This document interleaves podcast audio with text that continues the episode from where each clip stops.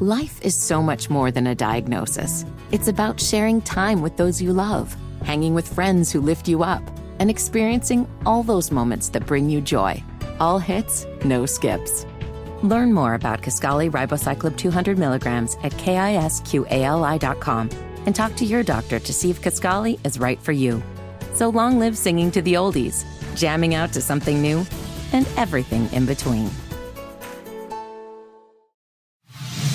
Inside the Game of Politics with Pat McCrory is presented by Felix Sabates Mercedes Benz of South Charlotte, Charlotte's premier Mercedes Benz dealer, and the Carolinas' number one volume sales leader. Over 300 new and 200 pre owned vehicles always available.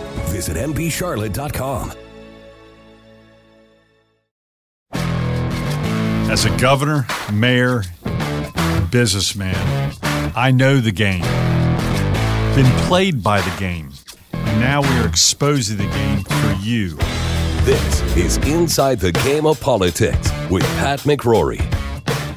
Chris Swecker is a former assistant director of the FBI. In fact, he was the head of cyber and criminal divisions for the entire FBI in the United States of America. He has 30 years of experience in law enforcement, national security, legal corporate security, and risk management. He served 24 years with the FBI and was responsible for nine divisions, including its criminal, crisis response, operational technology, and international operations units. And he was also he was also chairman of the Governor's Crime Commission under my leadership as governor, 74th governor of North Carolina. He did a great job heading up the Governor's Crime Commission and a good friend, too. And it's our honor to have uh, Chris Swecker on our podcast. It's good to be here, Governor. One question, three part question. Give me an example of the good, the bad, and the outrageous or funny that you've personally encountered in politics. Now, even though you were the FBI over 30 years, you have to deal with politics in the FBI. And boy, are we learning that in just some recent news uh, with some chief executive who may have been recruited by the FBI. But we'll talk about that later. But Chris, let's first the good in politics that you saw through your extensive experience uh, with the FBI. Yeah, I mean there there were, I, and with the governor of Yeah, North I- Carolina, I might add. You were my head of the, my crime commission for four years. exactly. Now now you're going to steer me in towards the crime commission, all the great things we did on the crime commission together. I, I see where you're going. With that. Oh my gosh, you've caught me. Yeah, tell me the great things I did. No, we tell did we some- did a lot of great things with human trafficking and and uh, uh, opioids and a lot of other things, getting funneling money. By the way, you the just right mentioned hands. human trafficking. Yeah. Is there a lot of human trafficking by the going on in North Carolina and in the nation right now? There's a good amount. It's it's unseen, and I know a lot of people are talking about human trafficking, but they don't really know what they're talking about most of the time. I mean, it's unseen. It's in hotel lobbies. It's at truck stops. It's at uh, special events. Even the Furniture Mart up in High Point. Any any special event or large event or any area where you you have a whole lot of of Money. yeah, exactly. Money and a lot of wealthy people at the same place at the same time. So yeah, it exists. You don't see it, and it, what's what's strange about it is law enforcement sometimes um, misses the human trafficking angle because they're arresting an adult woman who's 21 or 22 or 23 Right. when they don't realize and they don't ask the questions and they don't dig into it to see that they were pressed, they were forced into servitude when they were 14 or 15 or 16. And maybe they're even So- forced at the age of 21. Yeah, They're like slaves at 21 or 14 Exactly. or 15. Exactly. And they get them through what? Drugs, money, drugs, passports. money. A lot, a lot of it is uh, people from Eastern Europe or other parts of Asia who are brought here with the promise of the dream, right? Mm-hmm. And as soon as they get here, you know, modeling job, uh, you know, a, a nanny job or some sort of housekeeping job, and then they get here and immediately their passports are taken. They're chained up, they're locked up, they're starving, they don't have any identification, they owe everything to these people.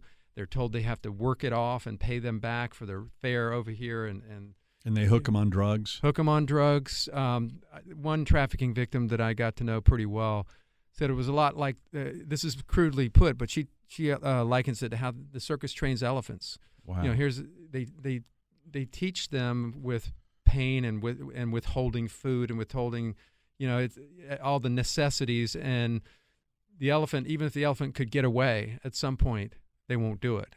She said, even when I had opportunities to get away, I was so indoctrinated, I was so brainwashed that I, I couldn't bring myself to walk away. and leave the hotel or or jump out of the car. I would see policemen ten feet away, and I wouldn't approach them. Well, we talked about we want to talk about the good in politics. Is there some Yeah. good in politics in which we're trying to stop this right now? Sure. I mean, I, I've you know I've dealt with uh, as the head of the FBI in North Carolina. I dealt with state and local politics. Right. I also dealt with national politics at a, on a national and international And scale. And I knew this as governor and as mayor that we had right. serious human trafficking issues sir. here, and the young kids, minors, and some of it's related to the cartels coming across the border too. No doubt about it. I was going to uh, say, you said, "What's where's the good in politics?"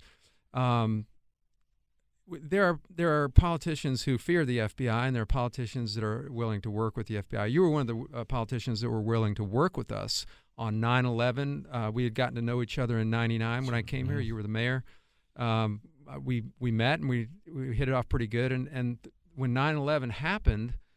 I would pick up the phone and call you, or you would call me if you had a question. Your I would offices were right in downtown, like five blocks from the mayor's office. Exactly. Uh, you ran drills, you know, to get ready for a, disaster should it happen. We talked about targeting, where targets were, what could be done to protect them. If there was intelligence to be had, you had a clearance. Uh, you were willing to go through the background to get a clearance, and others were as well. And so we had a, a collaboration going. You know, And it was all behind the scenes. We didn't Right. do this in front of the cameras. right. And we talked about, if I recall, even the building you were in. If I recall, you were in the old Wachovia building. That's right. And we had to we had to protect your building That's right. because we were worried that your offices might be targeted by. If I recall, your offices could have been targeted by terrorists after 9/11. Yeah, you had uh, Darrel Stephens as police chief, Mhm. Bob Schurmeier as deputy chief, and others who were really, really very professional. Um, none of that antagonism between the feds and, and the local police department. We worked together. But that all comes from the top. That all starts at the top. That's the culture and that's the tone that, that starts at the top.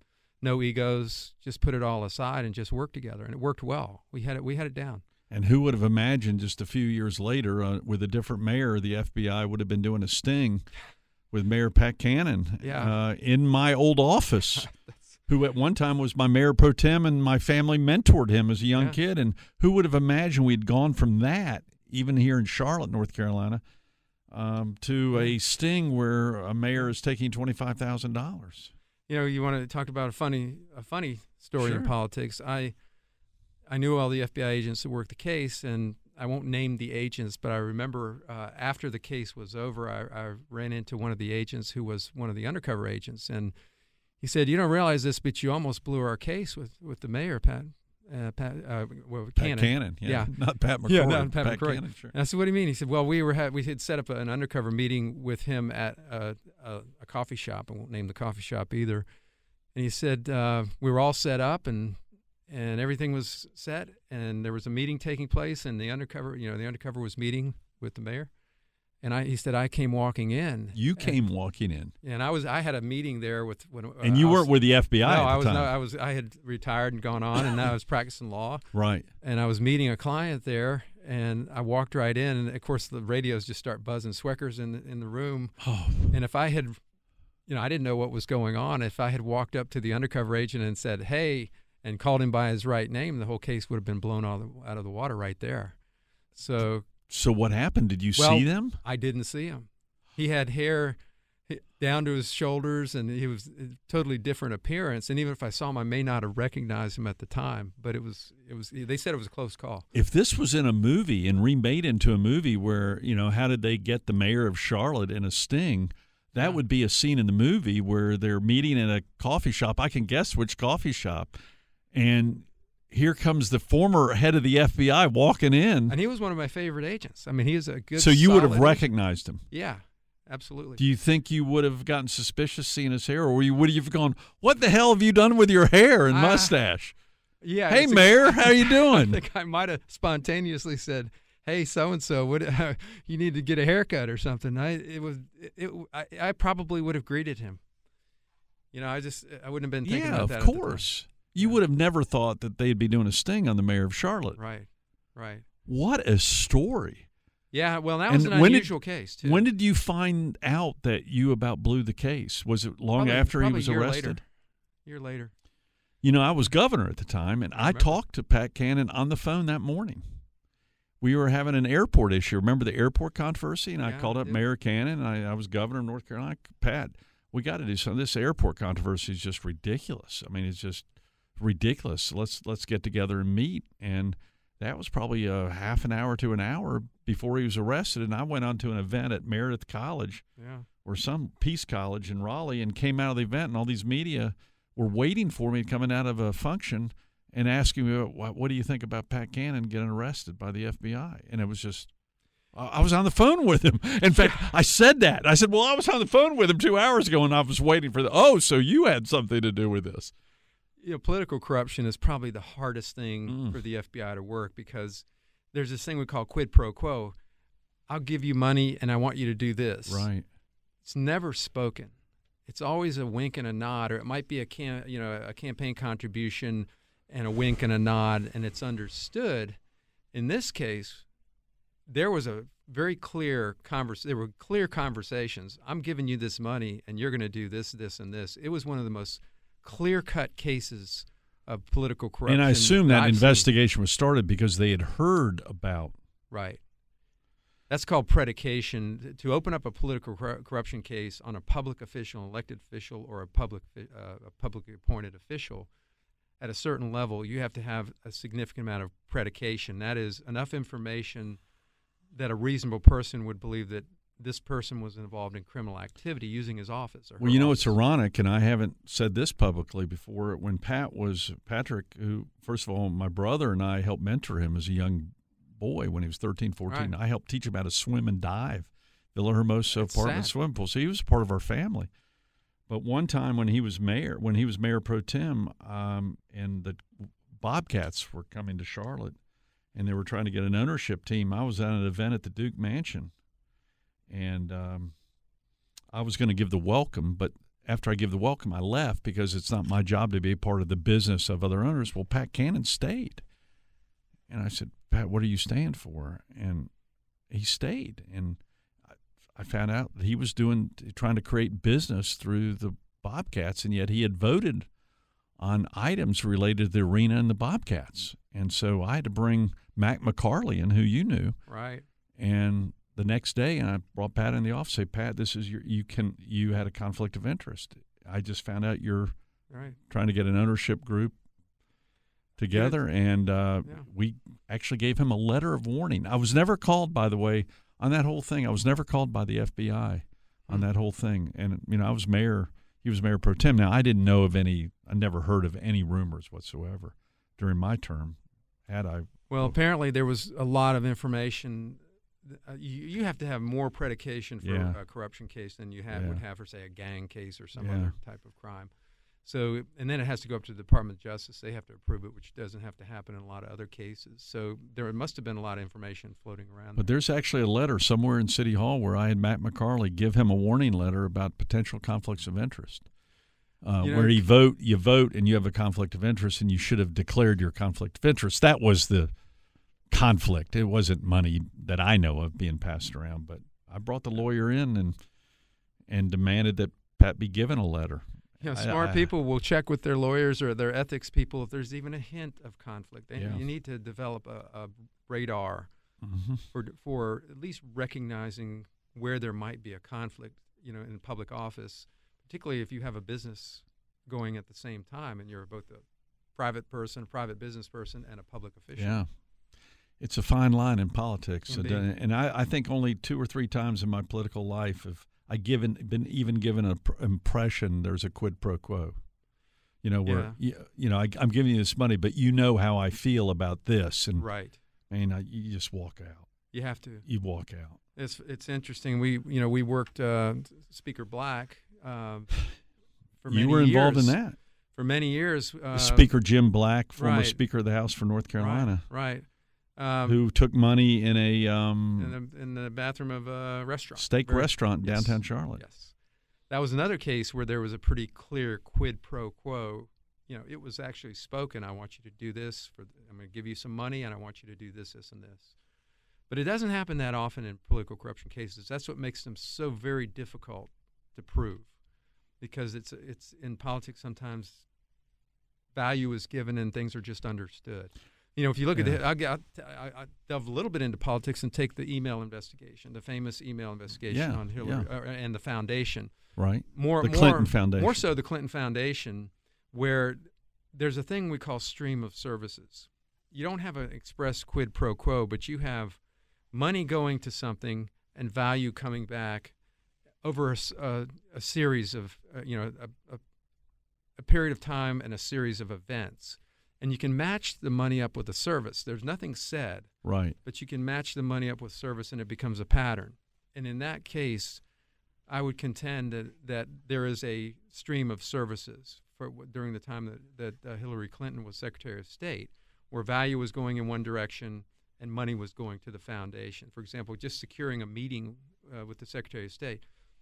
Some study that I saw said over half the people that were able to secure a meeting with her at, while she was Secretary of State were also contributors Wow. to her to the foundation. So I, I'm uh, curious to see if that case has actually been. You know, when I was both real. governor and mayor, occasionally, you know, we as politicians go to the rich people for donations, and you know, in a way, you're you, you know, you know they have the money, you need the money, you give the money, and you hope you don't give them any more um, accessibility than you would anyone else. But to be truthful, you do take their calls. I mean, it's just right, if you if you're truthful, you take their call right, when they call. And uh, you know, you always swallow and go, "Wait a minute, am I ta- would I take any Joe Blow's calls who didn't give any money?" yeah, It, it's it's an there is an access issue if you give money. And on the other end of the spectrum, Chris, I've had people who wanted pictures with me. And I noticed my picture on their wall along with other politicians, and I found out we may have been used for their credibility, business credibility. Well, I knew Pat McCrory, the governor, therefore I'm okay to do business with. And maybe they weren't okay, but it gave them that credibility. And you know, we've had controversy here in in this True. area too with major business people true, who used to give a lot of political fundraisers. true, right. Um, yeah, I mean, it's, an individual recently committed suicide yes, who I knew extremely well. yes, yeah. I um, I think politics is tough business from that perspective. There's a gray People area it's there. Tough being, you know, a politician as a Yeah. leader, but to me, navigating the mind. Oh, I've been approached by you have to people both in the private and public sector, and you start going, "Wait a minute, what's really going on here?" After a month or two, and you're going, "What do they really need me for?" And I've then left, and but you, Yeah, you, you wonder if going to publicly funded campaigns is actually a, a, a decent thing to do. But then, then anybody who has no support could find Yeah. their way into politics. And So actually, it's- there it's is a bit of a federally funded campaigns, and the presidential candidates True. don't want it anymore. Uh, Barack Obama was the first one who didn't take the federal money Right, to win around it so he could raise serious money. right. Well, so you've talked about some good human trafficking, us working together, um, Sure. Governor's Crime Commission, and also as Mayor of Charlotte and and Governor. Um, we've talked about some of the bad too. Um, what's what's kind of the worst you've seen uh, with politics and and uh, Oh, gosh. you've you've told us some stories already that just kind of inside information where that's kind of humorous. I mean, where you almost messed up. It's almost uh, dark comedy. Yeah, yeah. It's it. I I always go back to 9/11. You know, it's it's it's such a it was such a stark thing at the time. It Yeah. was so big, and it, it was a time when a lot of um, a lot of politicians were battling. We wanted, well, first they were trying to show that they were supportive, Yeah. and I remember getting a call from Senator Burr at the time asking if he Senator come, Richard Burr from North Carolina. Uh, this was days after 9/11, saying, "What can I do to help you? Can I can I support you? I'd like to come visit and hear what Right. you have to say." So he he came down and we we did a we had a nice visit Right. and we gave him a lot of information because he was on the intelligence committee and he stayed for about three hours and he asked good questions and then he left out the back door. Um, Senator Edwards called uh, like almost the next day and he wanted to do the same thing. John Edwards, John former Edwards. senator in North Carolina. So Former he came presidential down. candidate. Exactly. Right. He came down. He flirted with my assistant for about five minutes. Came in, spent about twenty minutes in listening to us. Called a press conference, dragged me into the lobby, and we did a press conference. And, uh, and I realized later we'd just been used. He was running for president. He was that was before, but Yeah, he was but getting- he he was- preparing to. But you could you, you just had this seedy feeling of being used, and I and I, I remember being mad at myself for allowing him to do that to us. But you know, I, I'd had such a good experience with Senator Burr coming down and and being truly interested in what he could do because we needed things. Right. We needed the Patriot Act, believe it or not, because we couldn't we couldn't do wiretaps in national security cases. We had no way of doing that. Right. We had we couldn't secure records, you know, from a hotel lot, you know, from a Right. hotel receipt or a restaurant receipt or a bank record. We didn't have a, a well-defined process to get invest. and these are what the basic investigative steps hijackers the hijackers were staying in hotels and Yeah, we needed records. We needed, you know, all these things that could have been the ground radar that that helped us determine that there were terrorists in our midst. It wasn't a. It was a extremely cumbersome process. If a criminal case, we'd go, you know, go to the judge, get a wiretap, Right. uh, get records with a subpoena, grand jury subpoena, or a search warrant, or that sort of thing. But on the national security side, things were very not well defined, and that's why we couldn't pass information back and forth between the criminal and the intelligence side. I'd be derelict if I didn't ask you as we conclude this podcast. There's some recent news that the chairman and CEO of uh, um, a major dot com company that makes $800 million a year in revenue just resigned. And he resigned because he doesn't want to hurt the business and saying that he actually worked with the FBI with a Russian infiltrator into our country, 23 year old, I think. And that he's basically accusing the FBI, a small group within the FBI, of infiltrating political campaigns and not warning them about Russia wanting to investigate. He basically said, We let it happen. We let the meetings occur between this Russian agent and Don Jr. and people in the Clinton campaign without telling them. Is what do you think about that? I know I'm putting you on the Yeah, spot no, here because the news is just coming out. Extraordinary, absolutely extraordinary to hear that story. But it Do you also think it's possible within the FBI that a small group of individuals with the higher ups would have that ability to yeah, there's a lot of judgment and discretion in law enforcement on the street, and also law enforcement at the, uh, and counterintelligence at that level. And when I say discretion, what I mean is in counterintel, we're, ta- we're talking about counterintelligence. The FBI is supposed to be the spy catchers. The CIA are our spies.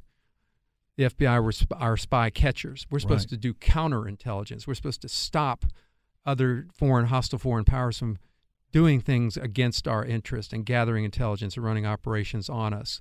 So to do that, we would do things called defensive briefings.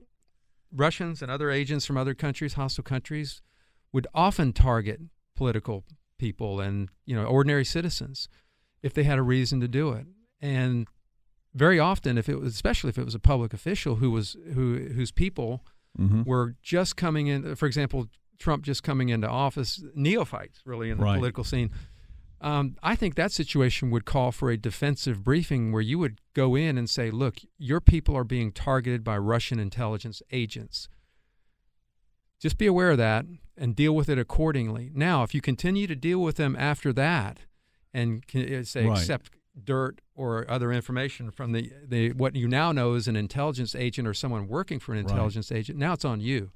But what Comey and Strzok and McCabe chose not to do was do that defensive briefing and alert the president and his staff that they were being targeted by Russian intelligence agents. Instead, I feel I feel like they sort of went with it almost to the point of entrapment. This is what the chairman of Overstock.com says. He says he feels like I was a part of the entrapment, and and um, The dossier, he's going public on it. the dossier, as Comey said, was unverified and it was it was a bunch of junk. Vladimir Putin would not allow his agents to talk to U.S. people and give secrets out if he didn't have a purpose for doing that. So he, you know, if there were to the extent there were any information that really came from the Russian government, this is the master puppeteer planting that information. That information should have been briefed to the president and his and his people.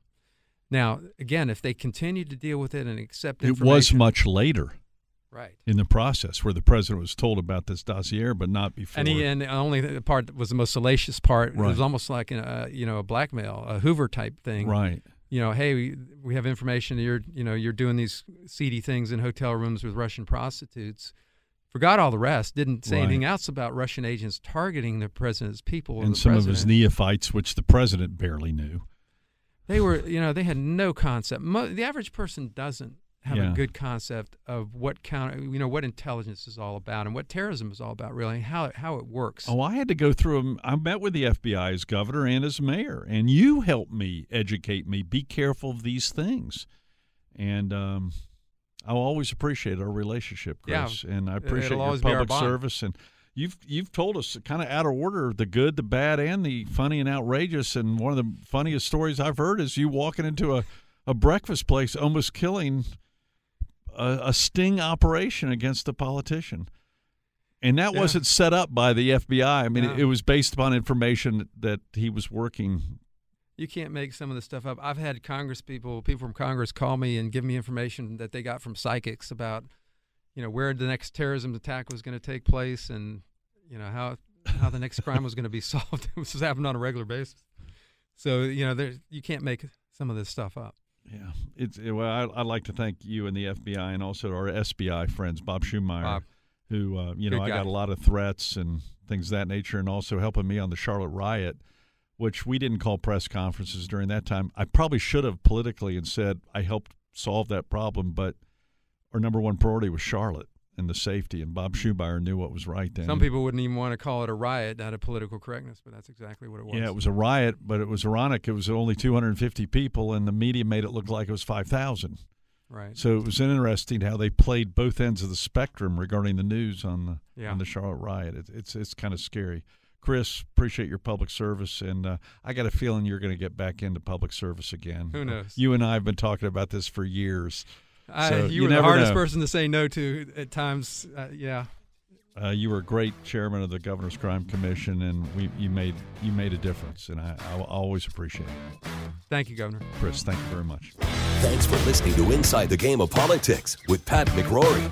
To contact the show, email Pat McCrory Show at WBT.com. You can hear more from Pat every weekday morning from 8 to 10 on News Talk 1110 and 99.3 WBT or at WBTOnRadio.com. Monday, it's a new episode of All Rise, the legal drama where one judge is shaking up the system, When I take the bench, I'm taking a vow to fight for justice. one case at a time. Your Honor.